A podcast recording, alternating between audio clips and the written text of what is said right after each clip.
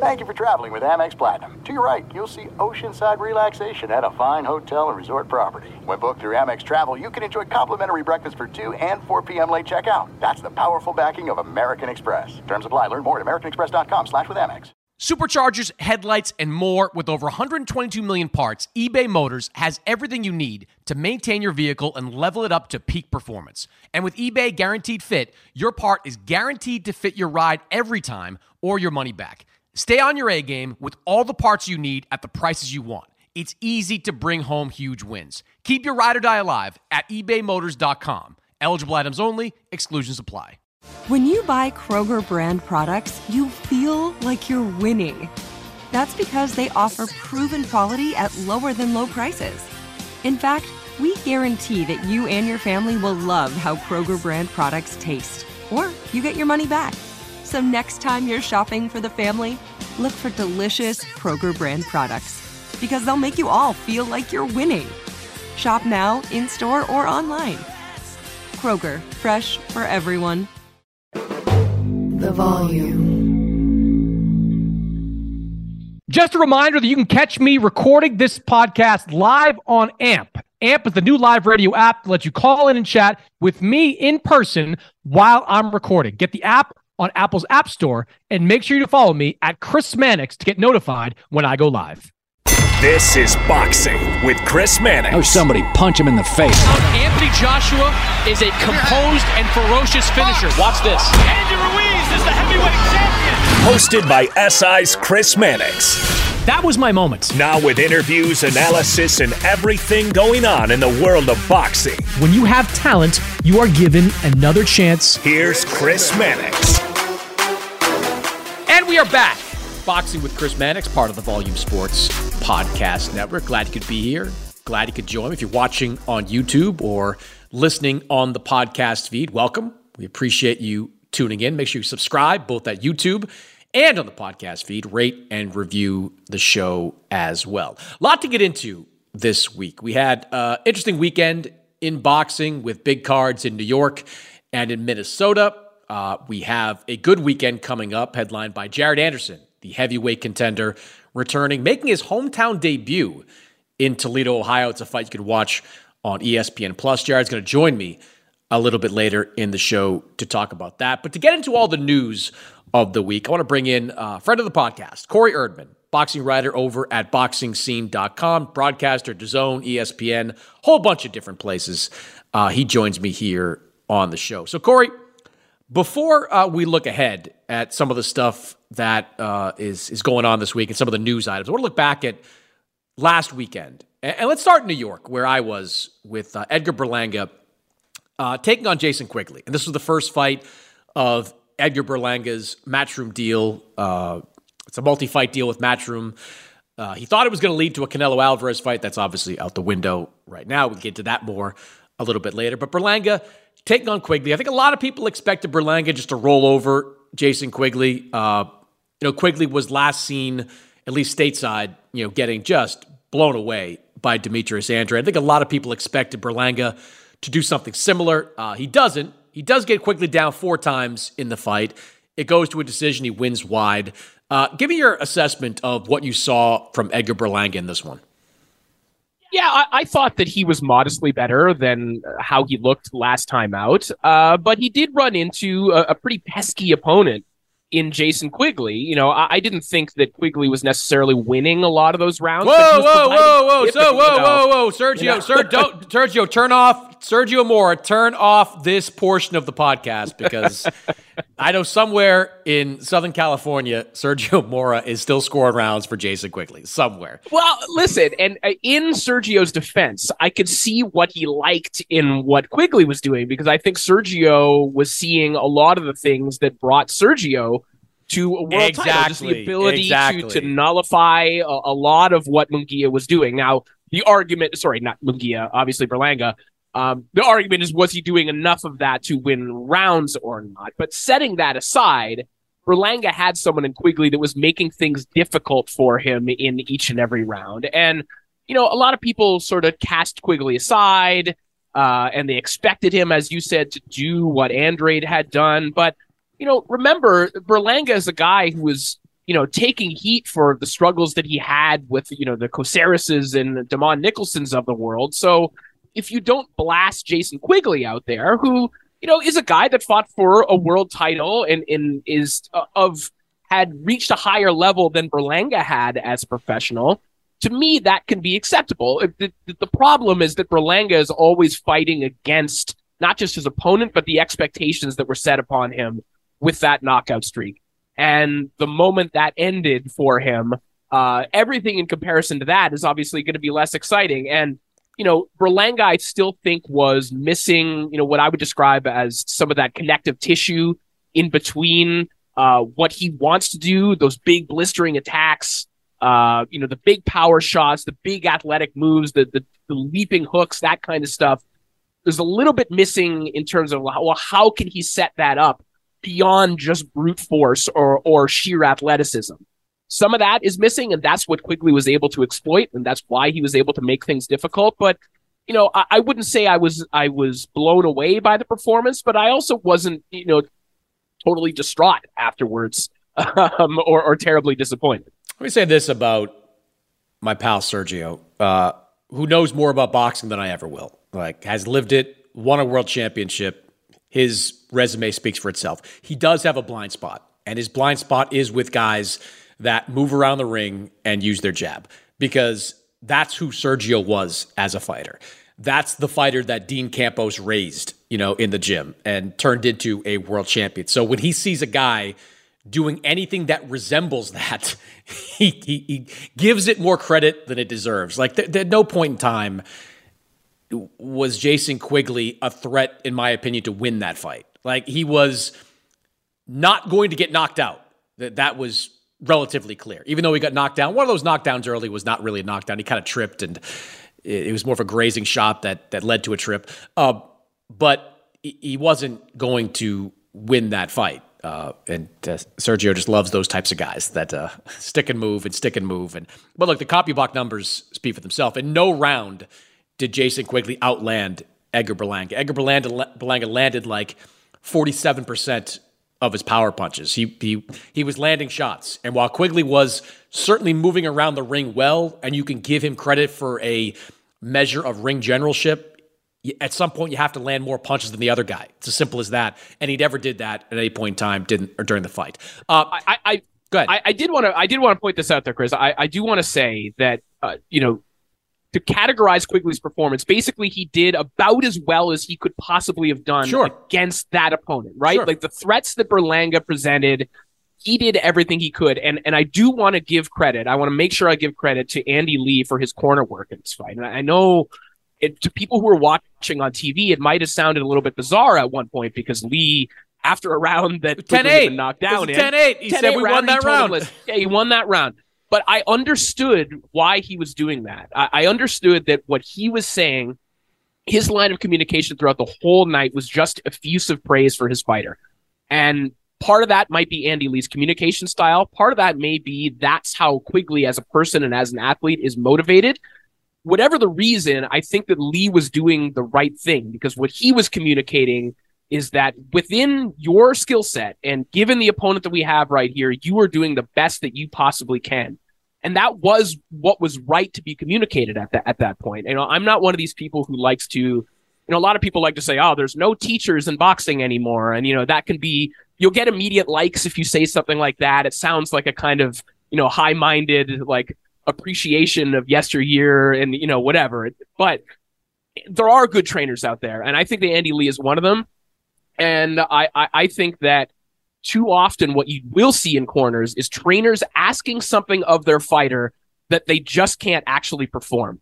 You'll often see guys say, "Oh, you know, where are those six punch combinations we, we saw in the gym?" Well, those don't work in this fight. Andy Lee knew what his fighter had that worked, that he could actually perform, and he set out, I think, the best game plan that, that Quigley could have possibly enacted. So I, I do want to give a shout out to Andy Lee. I think a lot of people will kind of forget that fight uh, and what he did in that fight, but I think he did a really excellent job with what he had. I think the game plan was fine. I, I just don't, I don't know that you, you can never win a fight moving that much and only throwing jabs, and, and that really was what Quigley was doing. Um, the power numbers were significantly in favor of Berlanga. And even though Berlanga didn't look great and didn't land a whole bunch of them, he was still landing more than Jason Quigley. And, you know, you know th- those shots tend to count more in the minds of the judges. So at no point did yeah. I think that that Berlanga was in danger of losing that fight. Where where I wonder and what I wonder was where was the 12th round – where was the Edgar Berlanga of the 12th round during the first 11? Like, where was that guy? Like, you're telling me that Edgar Berlanga in the first, second, or third round could not have turned up the heat? I mean, we know he, his trainer believed he could have. Mark Defeat was in the corner saying, hey, let's go, let's go, let's go, pick it up, throw the jab more, some feints, all the things we worked on in camp. At no point, Corey, did, did Edgar Berlanga go back to his corner and hear positive reinforcement. To contrast what you just said, Jason Quigley was here another positive reinforcement. Edgar Berlanga mm. was hearing, you know, the boxing equivalent of you're you're you're blowing it. Like you, that's what he's hearing yeah. over and over again. So I just wonder where the Edgar Berlanga was in the 12th round. Why he didn't step on the gas earlier in this fight because when he did, he could be overwhelming. He was far more powerful than Jason Quigley. That right hand had an effect. I don't know where that version of Berlanga was for the first 11 rounds of the fight. That was my biggest issue with how he fought. Yeah, I, I, I think you know, I, and I'm just guessing here. I think that one is that Quigley was obviously more tired in the 12, so Berlanga, you know, had a more susceptible opponent. I, I think that's one thing because one thing Berlanga did do well throughout the fight, and I think Sergio even agreed with that. I thought he was cutting off the ring decently, and he was applying good foot pressure all night I thought long. It was okay. He was making, I thought it was okay. You know, I, I thought it. I mean, I, I thought it was okay. I yeah, sure, you know, but but it was he was he was applying pressure throughout the night. I think my guess is that Berlanga throughout this fight, and and I'm just kind of taking clues from what he said afterwards, was sort of caught between ideologies a little bit. He said that in in the opening rounds, I think he said it to you that he was supposed to start faster. Mm. He thought that he was going to start faster, but he wound up trying to negotiate range a little bit more. And I think that that, that may be the, the part of his brain that's still kind of with the former trainer and now with a new trainer, where I mean, he said throughout camp, they basically put a heavy bag against the wall and had him slam it until exhaustion. Uh, you know, that kind of like killer mentality is kind of antithetical to maybe how he was thinking before. And I think he tapped into what he needed to be in that 12th and final round and how I think he now envisions himself as a fighter. So let's talk about what he does next because it's pretty obvious the big fight to make for Edgar Berlanga is Jaime Munguia. This is a fight – that would be between two young, undefeated, 168 pound contenders who are both high in most of the sanctioning body rankings.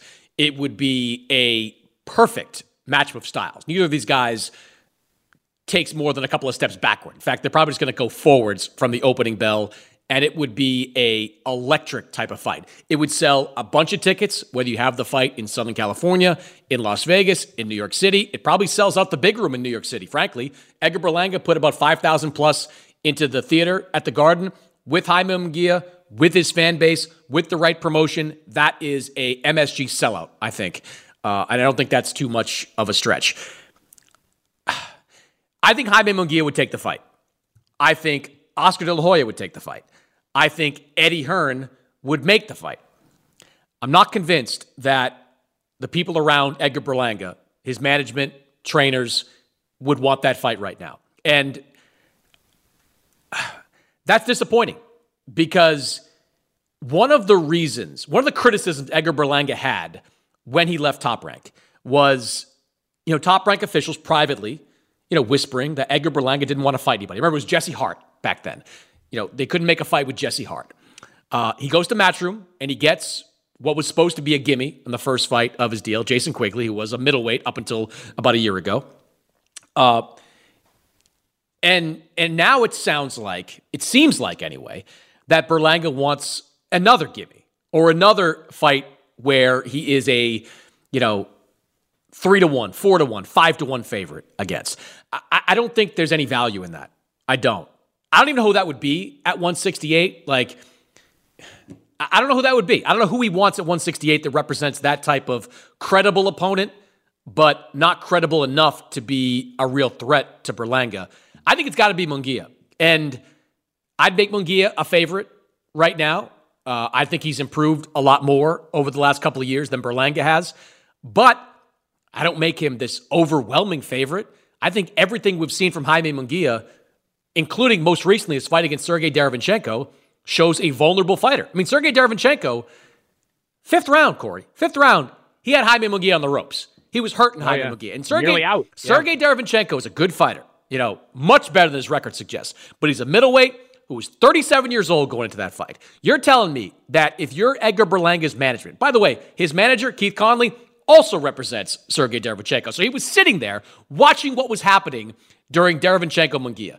If you don't believe that your guy can win a fight against Jaime Munguia, you don't belong anywhere near any of the top guys in, in the super middleweight division. Look, I, I understood when they were talking about getting a Canelo Alvarez fight, and that was always kind of the, the plan for Edgar Berlanga. They, they said this publicly. When, when that was on the table, I could understand the push to avoid an extremely difficult opponent in that second fight. But Canelo is not an option. He's got a multi fight deal with PBC that's probably going to keep him tied up on that side of the street through September of 2024. What's Edgar Berlanga going to do? What's he going to do? Is he going to take a B level or C level opponent in his next fight and then fight Jaime Munguia? What are we waiting for? Like, what are we waiting for? We have been clamoring for years to see Jaime Munguia in a big fight. There's nothing out there for him. You're going to tell me that Jaime Munguia and Oscar De La Hoya are going to make a fight against David Benavidez? Bullshit. Bullshit. They're going to run into that fight. Like, they would be a 8 to 1 underdog in a fight against David Benavidez. They would be a favorite against Edgar Berlanga. That's why De La Hoya and Munguia's team, Fernando Beltran, they're going to want that fight against Berlanga. Berlanga should want that fight too. That is a winnable fight for him. It's a tough fight, but it's a winnable fight for him. If he wants to get all the people that are on his back uh, off, you know, on his back for not fighting the best in his division, he's got to take this fight. And to his credit, he hopped on social media on Sunday when Oscar and Eddie were doing their uh, whatever it is that they're doing with Twitter. He subtweeted it and said, Oscar, bring me that punching bag, talking about Munguia. So Berlanga is on record saying he wants that fight. His team needs to make that fight. Do you agree? I think it's an awesome fight, and I think it should be the next fight. You know, and and I understand. Uh, you know, if Berlanga sees the Triple G carrot out there and maybe wants to see if that's a possibility before signing uh, for Munguia, but the better fight, the more entertaining fight for me is the Munguia you fight. Know, I'll, and, grant, uh, I'll grant you that too, I, Corey. I'll grant you that. Like if if, if Gennady Golovkin wakes up tomorrow and says, "I'd like to fight Edgar Berlanga," make that fight. That's kind of a king. Money, yes. That's a king making type of fight for Berlanga. Yes. But if Golovkin is still waffling and he's into July and August, being like, you know, I don't really know what I want to do. Forget it. Go make the fight against Munguia. You beat Jaime Munguia. You're a money man in, in the 168 yeah. pound division. You can go to David Benavidez and say, look, it's a 50 50 split. Or you can go down the line to Canelo Alvarez and say, I've earned a bigger share of the pie. I, am sorry to interrupt you there, but I, I just no, no. I, you know, I, I think that is such a a important fight for Edgar Berlanga that he's got to find a way to take it if Golovkin's not available.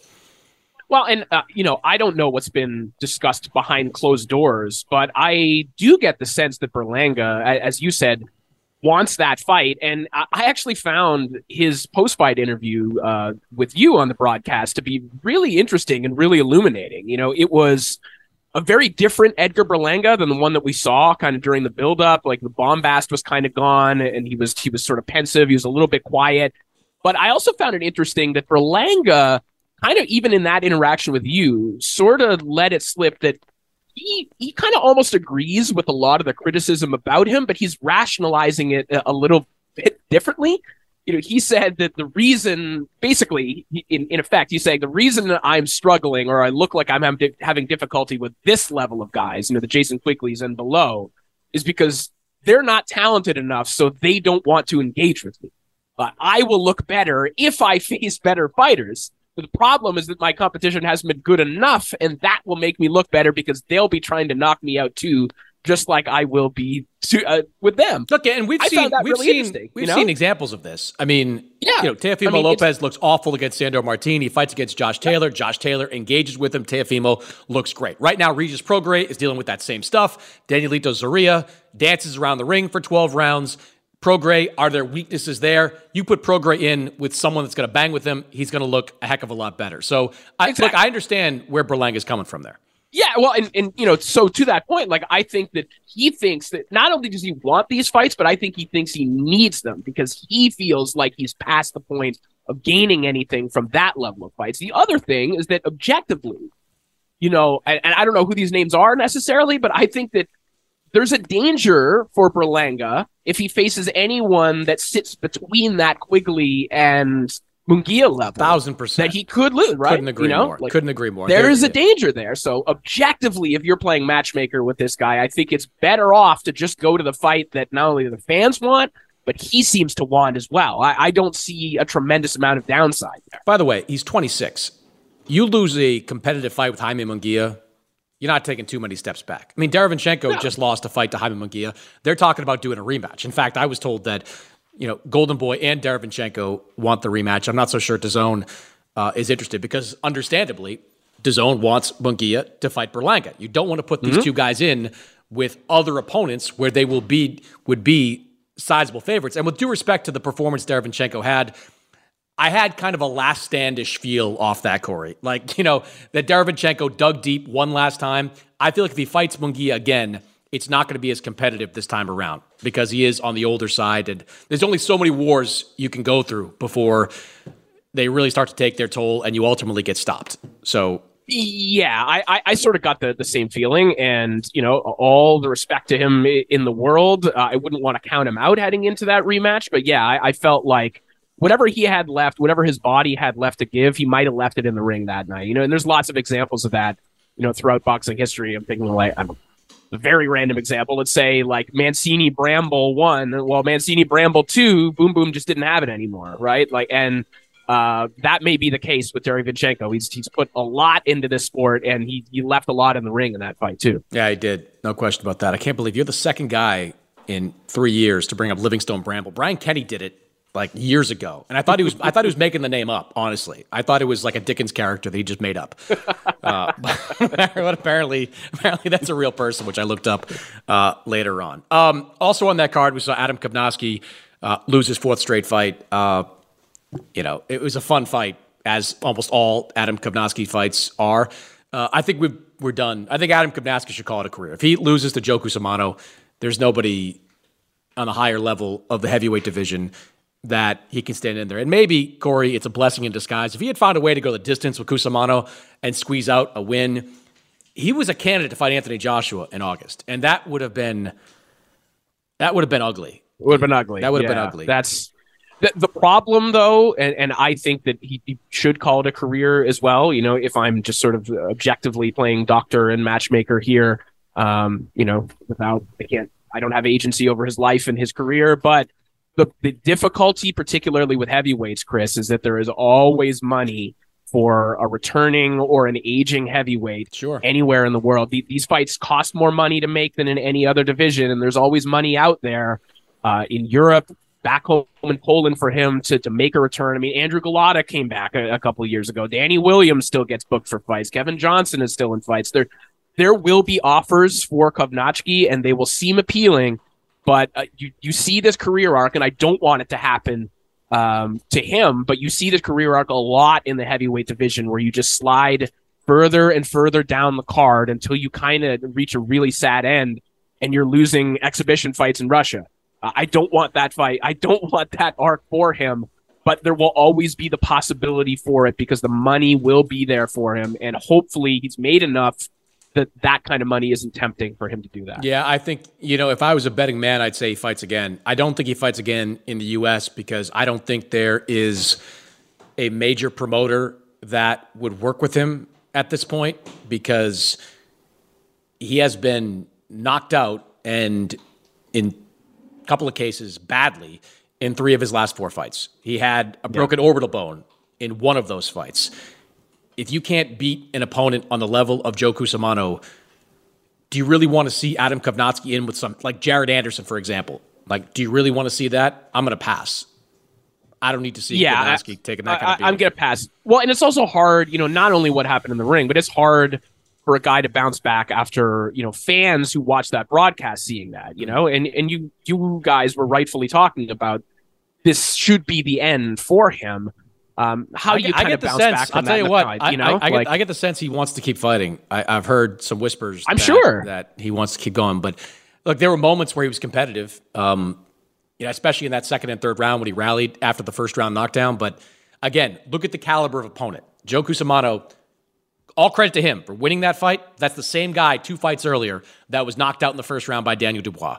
Uh, he was ga- Cusumano was gassed after the first round. If you can't beat someone like that, you shouldn't be in with some of these heavyweight killers that are only going to be looking to fight you because of your name, because of the fact that you can sell tickets in New York City. I hope Adam Kownacki's got the right people around him that says, look, there are other things we can do. We can train fighters, we can do a whole bunch of different things to make money instead of putting your health at risk. Get a young family. Shouldn't be fighting. Uh, you shouldn't be fighting anywhere uh, ever again. The other fight over this past weekend I want to ask you about was the uh, middleweight secondary title, which will eventually be the full title. Carlos Adames, Julian J. Rock Williams. This was a fight that was highlighted by another questionable stoppage. Showtime's had some bad luck with these questionable stoppages. You had the Romero Barroso fight a few weeks earlier, stopped prematurely, and now you had Mark Nelson stopping the Adames J. Rock Williams fight a little bit early. I had a different vibe to this, Corey, because look, the the Barroso stoppage was abhorrent. Like that should never have happened. That was borderline criminal. Um, was the Adames Williams fight stopped too early? Yes. I, I, believe it was stopped right as Williams was throwing a punch. So I, I think that's that speaks volumes uh, in and of itself. But you could see where that fight was going, right? Like you could see that Adames was landing the heavier shots, was hurting Williams, which his trainer admitted after the fight.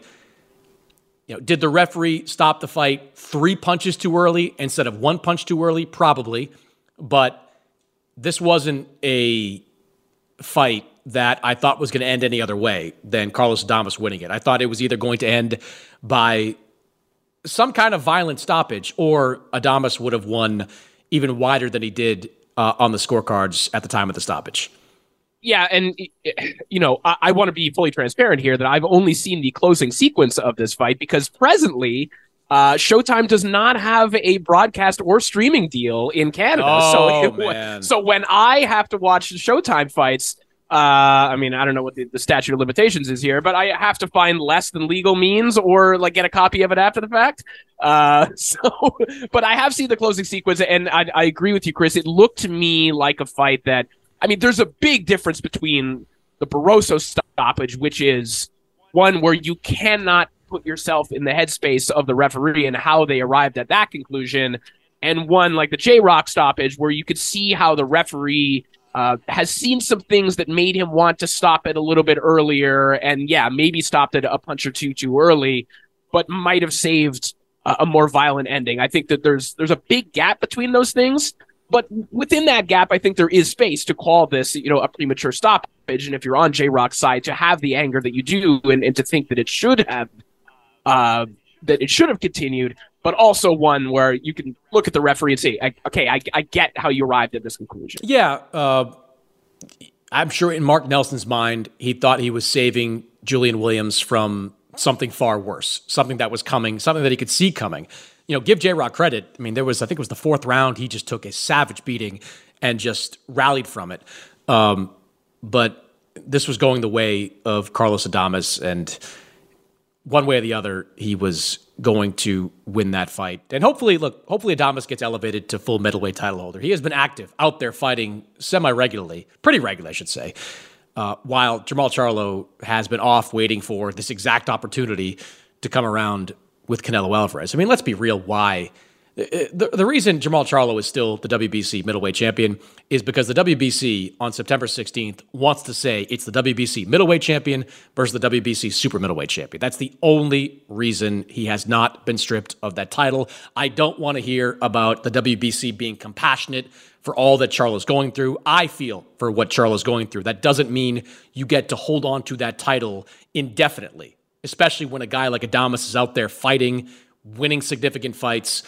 Uh, you know, I, I, would wager that come September 17th, that Carlos Adames is the full fledged middleweight champion uh, uh, at 160 for the for the WBC. So a good win for him. Tough loss for Julian Williams. Uh, speaking of Charlo and that fight coming up against Canelo, we talked a little bit about this last week in the immediate aftermath of Canelo choosing the deal, the multi fight deal with PBC. Canelo opting for the Charlo fight over one with David Benavidez. And I said at the time, and I stand by it, that I'm fine with this fight for Canelo. Uh, Charlo is not what he was three years ago. Um, he has not fought in more than two years. His last fight, he looked very average against Juan Macias Montiel, but he still is undefeated. He still is officially a title holder. He still is a big mouth and a big name that will undoubtedly have a lot to say during the build-up to this fight. I just, all that being said, I, I can't say this being competitive. I can't. I mean, maybe Canelo isn't what he once was, but Canelo, this version of Canelo, is still a lot better than this version of Charlo because we have not seen Charlo in the last couple of years. When we have seen him, it hasn't looked like he's been in training the entire time. Uh, he's been dealing with a lot outside the ring. He's been dealing with injuries that have obviously impacted his career over the last couple of years.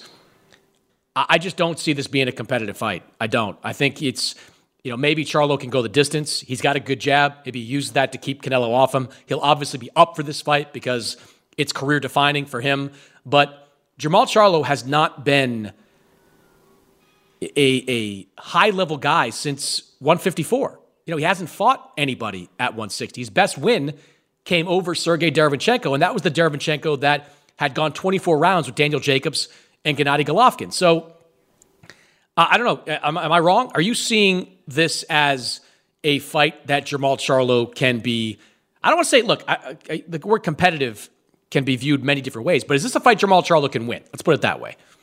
So this is interesting because I, I think uh, I think I was on here maybe a year and a half ago, maybe before that, and and even prior to that, Charlo during that time when Canelo seemed like an absolutely unbeatable monster, and there was a, there was a period of time, and it wasn't that long ago, where I looked at the landscape of potential people that Canelo could feasibly fight, and I looked at all the names, and I, you know, I was, I, I would say that he would have been a favorite over all of them, but the one name that always jumped out at me as, hey, maybe this guy would give him problems. And by the way, I was, wrong about, I didn't consider Dmitry Bivol, but at the time, I always thought that Charlo was one that could give him difficulty because when I've looked at what has troubled Canelo in the past, um, you know, you know, set aside, you know, southpaw stuff, length, a guy that can that can hold his ground the way that Bivol did, the way that Mayweather did. Uh, you know, Lara didn't do so much of that, but guys who can be powerful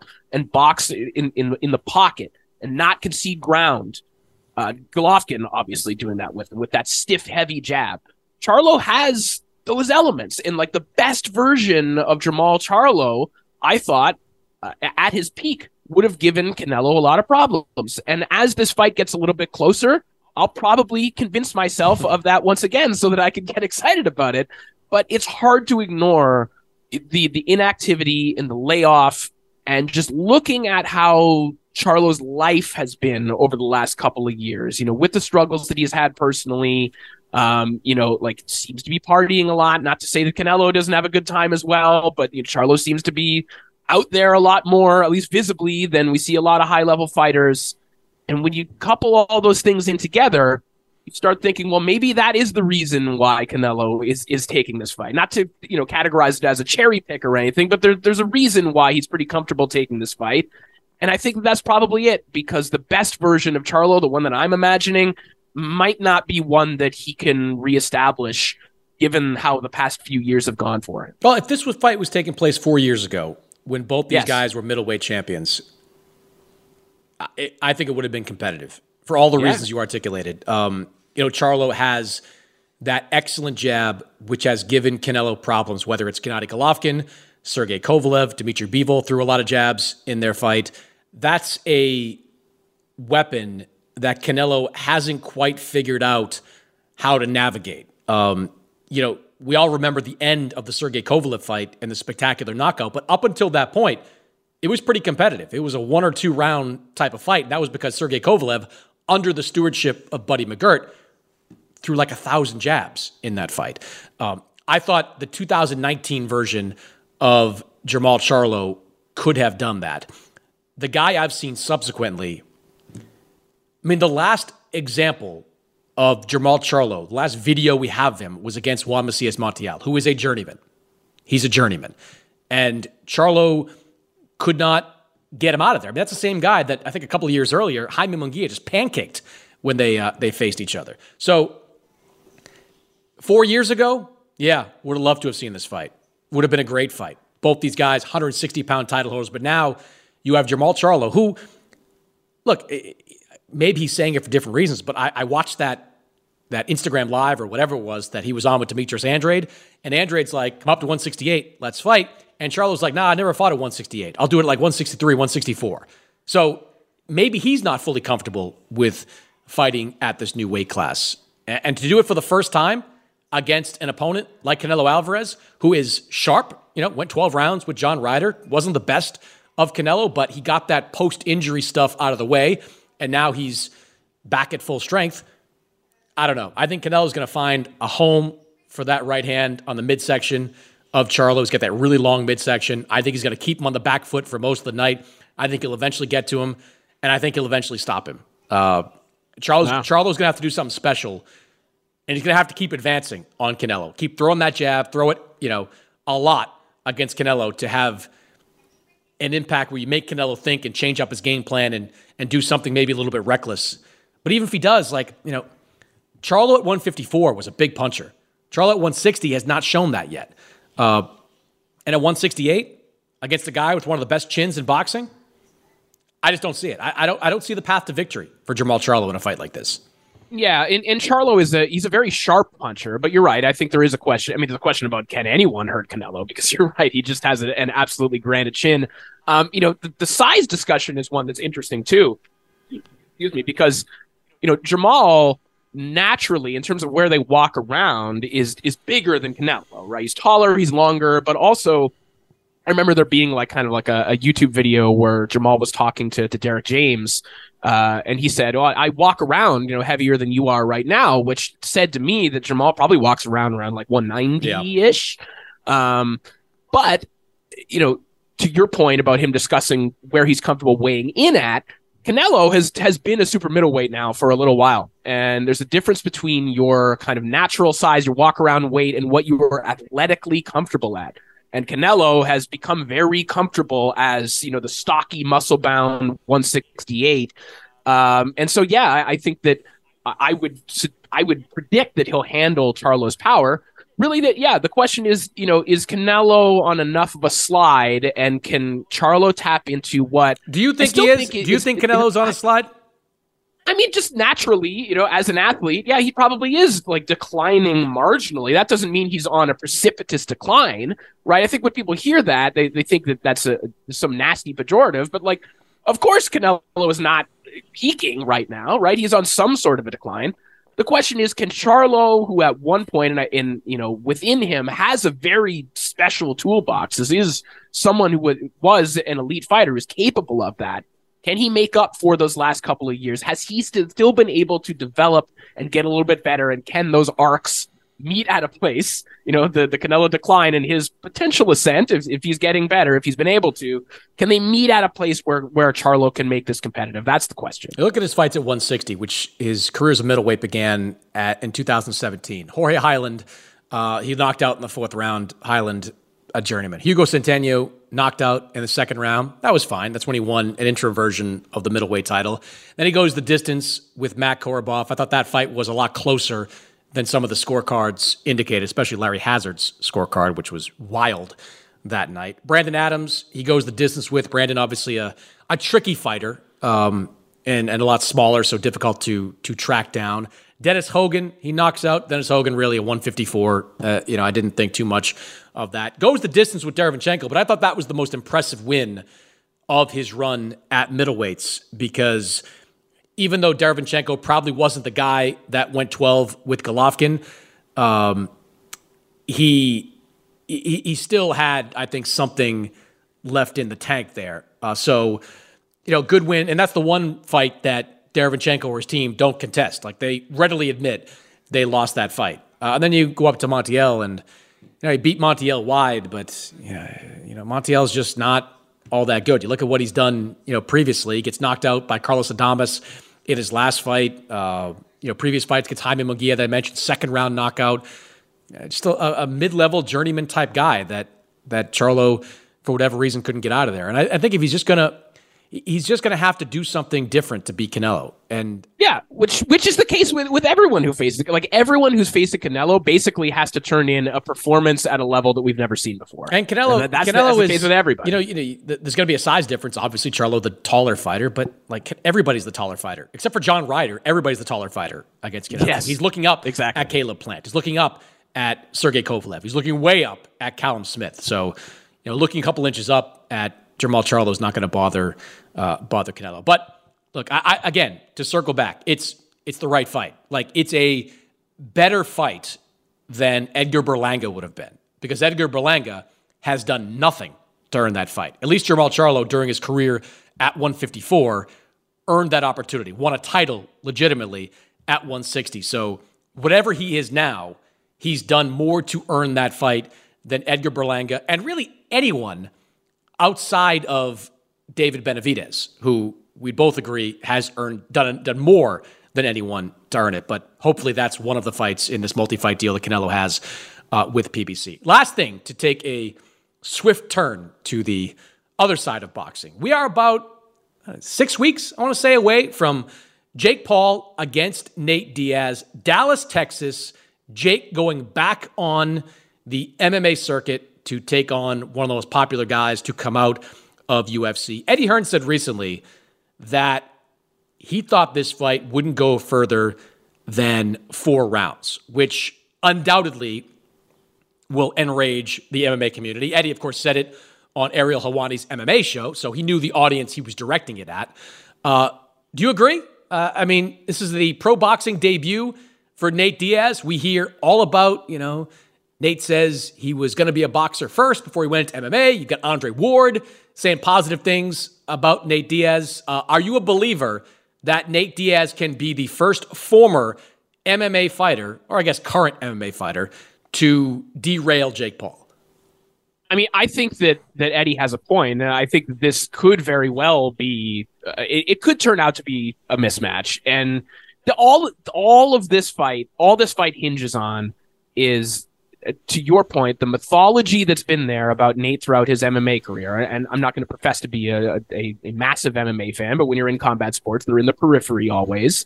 But the, the, the selling point for him throughout his career and that mythology has been, yeah, this guy could have been a boxer, but he he also had these other skills, and, and so he opted to to take part in, in MMA. And I, I I always you know take I press pause when I hear that because typically, if you were able to be a high level boxer, you probably financially would have opted to be a boxer instead, generally speaking. Um, but th- the other issue is let's say that is true. Let's say he was uh, having 50 50 sparring rounds with 10 with Andre Ward 10 years ago, which is basically what all of this is, is rooted in.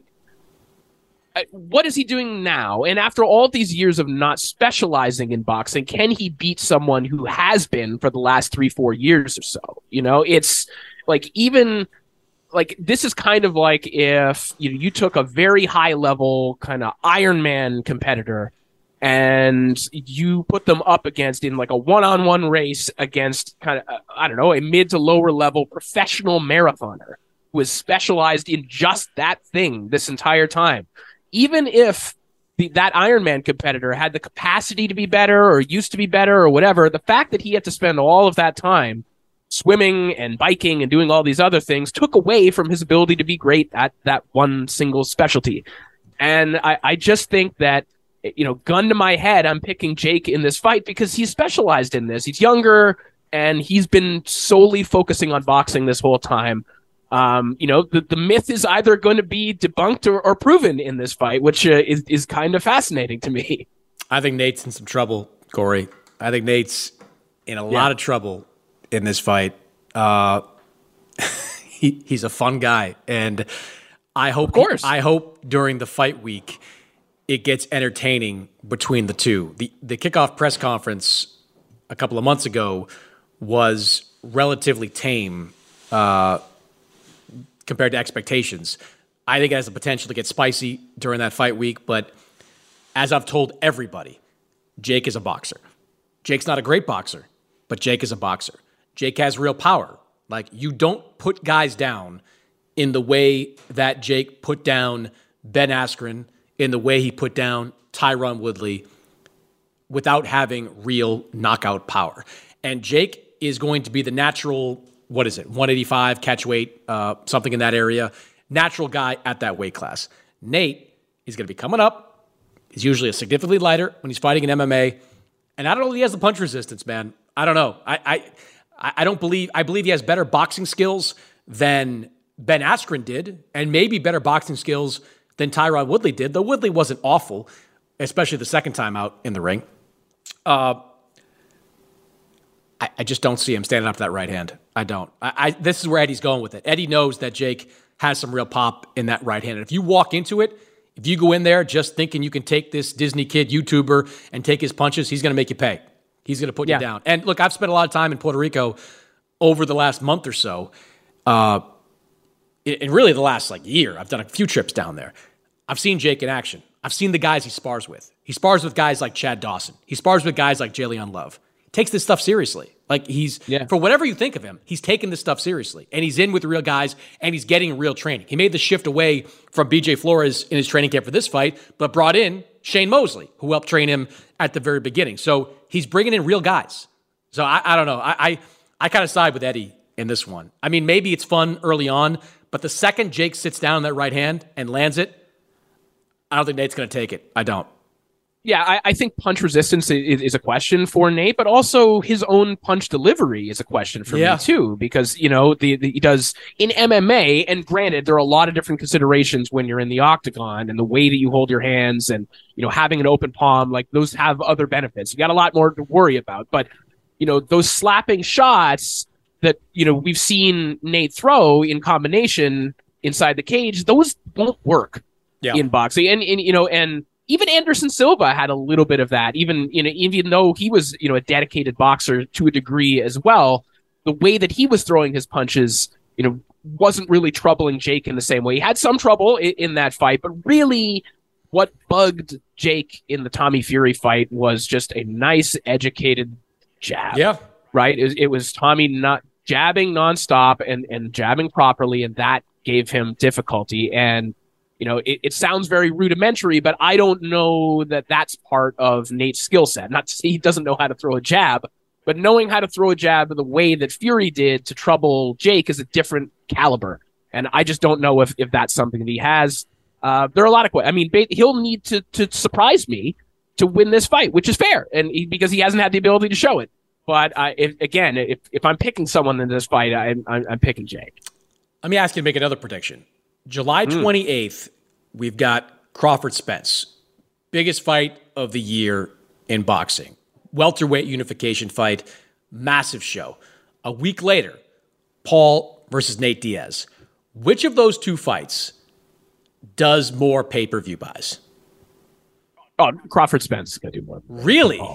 This, yeah, I, I, do think that. I mean, what what was what was Paul Tommy Fury? Do you remember the? Uh, I mean, depends on who you ask. Like you know, Jake Paul will tell you it was north of eight hundred thousand buys. Um, okay. It, even if that's true, it, it, came at different price points, right? Like the price point for on ESPN Plus in the U.S. was one thing. The price point across the globe was something entirely different. And it should be noted, I believe that the price point for Nate versus Jake is going to be less than Crawford versus Spence. I think they're going to do what, understandably, boxing promoters do, which is really go after the fans on on Crawford Spence, like eighty five dollars when you factor in yeah. kind of the type of thing you get. Maybe it does, Corey. I think it's going to be closer than you think. I think it's going to be. I mean, it could, I think it's going to be it close. Could be a little bit of a battle. It could be a little I, bit of a battle. I, I think you. I think you dramatically underestimate Nate Diaz's fan base. I think you do which which that that could be the case. I'm thinking of this in in terms of Jake, which you know after the loss, the question was like how many of those people that were tuning in before were just tuning in until Oh, I don't think moment. they would have tuned in right? for a rematch. I think he would have done considerably fewer numbers in the rematch. But the fact that he pivoted to you know the most popular UFC guy you could make a fight with um, mm-hmm. because of availability, I think that helps them enormously. And God bless MMA fans. You guys, some of you listen to the show, some of you tweet at me, some of you leave stuff in the comments. You are lunatics. You're all lunatics because you consistently, regardless of past performance, you consistently believe that your guy is going to beat Jake, that this UFC guy is going to beat Jake, whether it was Ben Askren, Tyron Woodley, Anderson Silva. Like you, you believe that that Jake is going to meet his match with the next UFC guy, and Nate Diaz. I, am not a, a, a expert on UFC popularity, but I'd say he's probably more popular right now than any of the guys that I mentioned. Woodley, Silva's a legend, but I think Nate's more popular right now. Uh, Ben Askren, way more popular. I, I think Nate's going to have a lot of fans that want to watch him fight. I think this is going to yeah. do. I think this is going to do a big number. I do. I think it's going to be big, big, big, and maybe Crawford Spence tops it. Probably does, but I think it's going to be a lot closer than most people think. You know, and Crawford yeah. Spence probably benefits from being a week earlier because you know if you pony up 85 bucks for Crawford Spence, maybe you're a little bit less likely to pony up 60, 65 for Jake Paul versus Nate Diaz. But it is going to be a different fan base. Like Jake and Nate is not going to bring in the purists like Crawford and Spence are. Uh, there'll be some crossover for sure, but it's an entirely different group of fans, largely, that are going to be buying Jake versus Nate. I, I think it's. I think we're going to be talking like August 12th, August 19th, whenever those numbers start to trickle out as being really, really big, especially if those two go at it during their fight, which I think Jake will try to do, and I think Nate will probably engage in when we get close to the fight.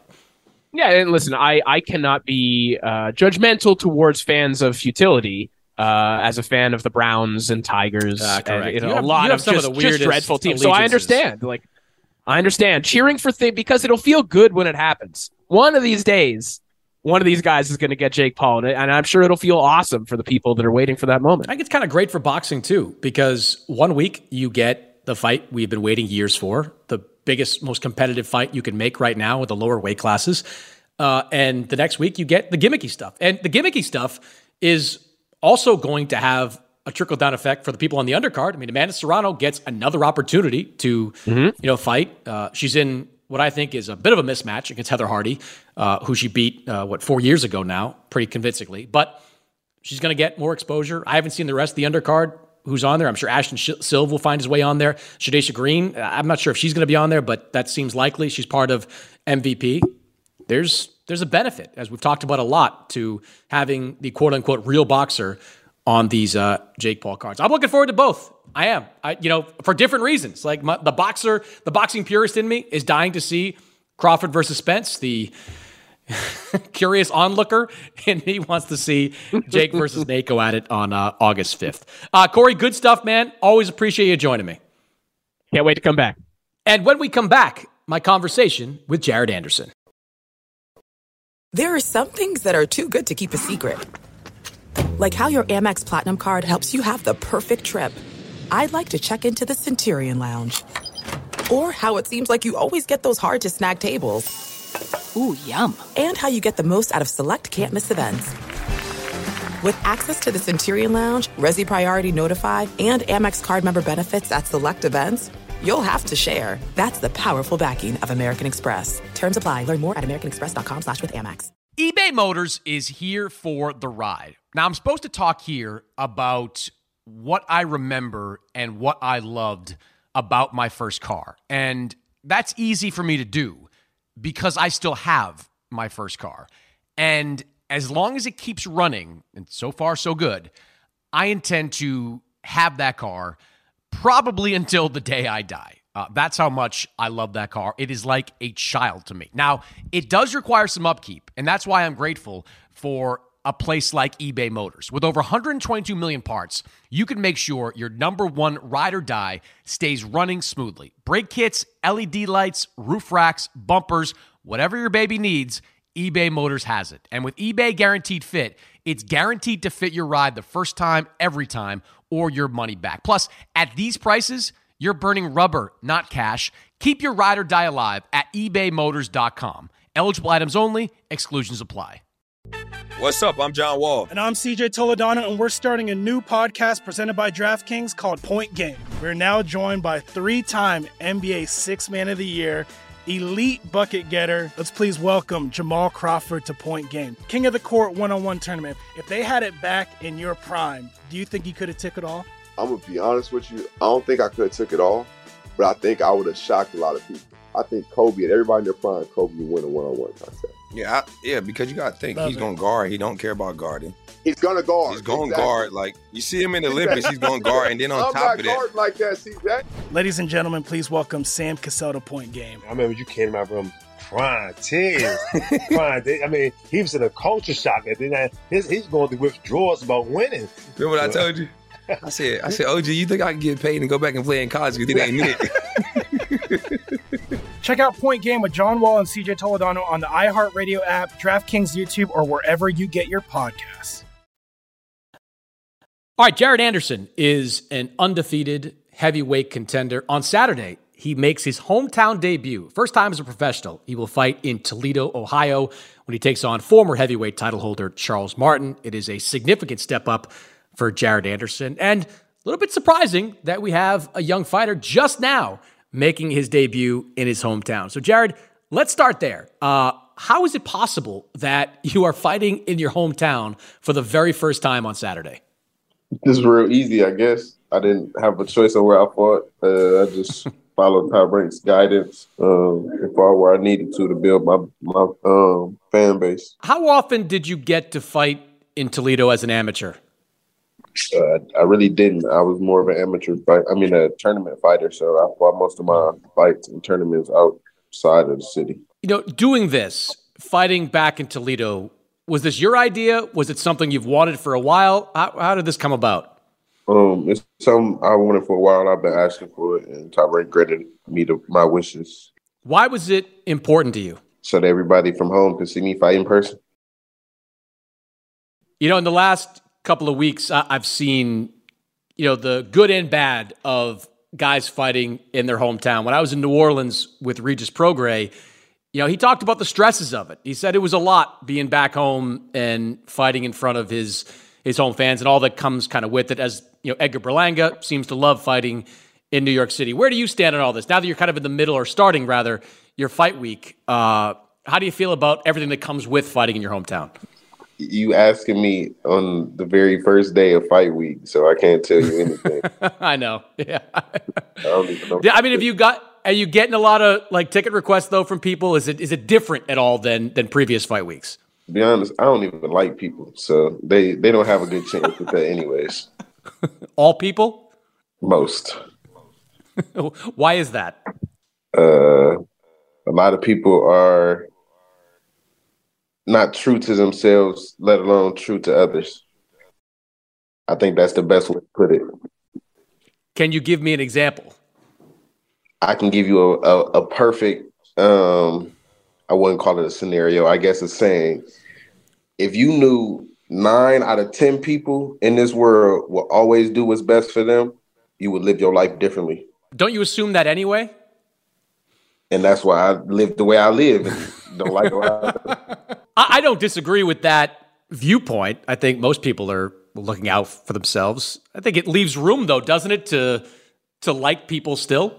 You can agree to disagree, but in most situations, in most cases, especially with me, it just don't work out like that. Um, and especially being at where where I'm at in my life, you know what I'm saying, is always what can I do for them and not vice versa. So has has your mindset like that always been that way, or is it because as you've kind of grown in boxing and grown in popularity and fame and all those things, have you changed, evolved a little bit that way? I, I definitely say I evolved to this. I never was really like this. I was more of a people person um, as a kid, but growing up, realizing the um, truths of life and what really goes on in this world, because a lot of people refuse to bring the the worst out in the world and to show it, even though it's actually is what's happening and what's going on in the world. People try not to show it and they hide it. Um, I'm not one of them people. I face facts and face reality and go with everything head on, which a lot of people tend not to do. There must have been a trigger though? Something must have happened in the last few years that kind of shifted you this way. I think it's just over time, just just hearing uh how people think, seeing what people a lot of people in this world are non-confrontational. And I'm the exact opposite. Like I'm going to fight through whatever adversity or whatever obstacles that I have in front of me until they're not in front of me versus other people going around every obstacle that they can until they get to somewhere where they were like, okay, well, I'm in the middle. I'm fine with that. Is this because of boxing related stuff or is this life related stuff? Uh, boxing is not my life. right. Like I, once I turn these, when you guys turn these cameras off and I take my gloves off and uh, everything goes like that stops for me. So I have to continue to live my life. So this is a, I'm always living life. I was more asking about sort of the the way people act. You're talking about the way people act in boxing or the way people act in day to day life. Day to day life, everybody. Has that changed, like kind of how you go about your day to day life? Well, I said, that's why I said what I said in the beginning. You'll live your life differently if you understood that everybody gonna look out for themselves, anyways. But don't you think most people believe that? Like, I, I know most people I know believe that that most people are looking out for themselves. Yeah, most most people tend to hide their hands in that. Also, they they say that they understand that, they know that, but they'll hide their hand when they ask you for something, or when they turn around in, in the next ten seconds. Also, so they can say, "Oh yeah, I hundred percent understand what you're saying, where you coming from on that." You know what I'm saying? Everybody gonna look out for themselves, all that other stuff. But hey, while you at it, let me see if I can get you to do this real quick mm-hmm. or because they want to do something for themselves. So even in that, you know what I'm saying? To me, it's just it's a circle. Mm. You said um, boxing is not your life. I've heard you say things like that before. Do you like boxing? Do you love boxing? I find joys in boxing. I, I find love in the brotherhood and other things of that nature. Um, boxing is a cool sport. I have been doing it for a long time, and although I have love for the sport, you can always get tired of doing something for too long or, or too excessively. Mm. Are you passionate about it? Yeah, without a doubt. That's why I'm here. Uh, I, I heard you say in a recent interview you plan to be retired by the time you're about 27. Uh, uh, why, why that number? Why, why are you putting kind of a clock on your career at this point? Why I do it for any longer? Uh, I've seen a lot of people be unhappy in uh, what they're doing. Uh, and I don't want to be one of those people. So I just want to be able to live my life when I want to live my life. Have you always felt that way, or is it just the last couple of years you've decided this is when I'm going to wind down? I've been saying since I was 15 years old that I was going to stop boxing early. So I don't think mm. this is a, a one time thought. Before you get to that point, what do you want to have? What do you hope to accomplish by then? To make a lot of money. That's what it's all about, right? Ultimately. I mean, for now, for me at least, everybody is not. You know what I'm saying? Everybody got their different. You asked me about passions, you know, same thing. Somebody, some got different passions about stuff. My passion is through boxing and boxing alone, not through any of the titles or uh recognition that you get from winning that stuff that people claim to think you're the best or put you in Hall of Fames or any of that. Like people have passions about that. I, I personally don't. So just all depends on your passion. So it's all about making as much money as you can in the sport. Right now, yeah. A fight against Charles Martin, the biggest name, at least on your resume, former title holder at heavyweight. What does he represent to you? What kind of step does he represent for you? the test in front of me. What kind of test are you expecting? Social studies test. a lot of history. Well, looking forward to seeing you back in Toledo. First fight in your hometown should be a great crowd, great atmosphere, and uh, a great fight against Charles Martin, uh, former heavyweight title holder. Jared, appreciate your time, man. No problem. Thank you.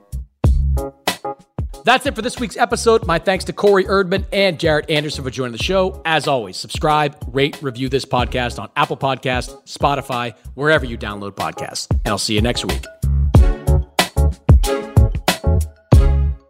Thank you for traveling with Amex Platinum. To your right, you'll see oceanside relaxation at a fine hotel and resort property. When booked through Amex Travel, you can enjoy complimentary breakfast for 2 and 4 p.m. late checkout. That's the powerful backing of American Express. Terms apply. Learn more at americanexpress.com slash with Amex.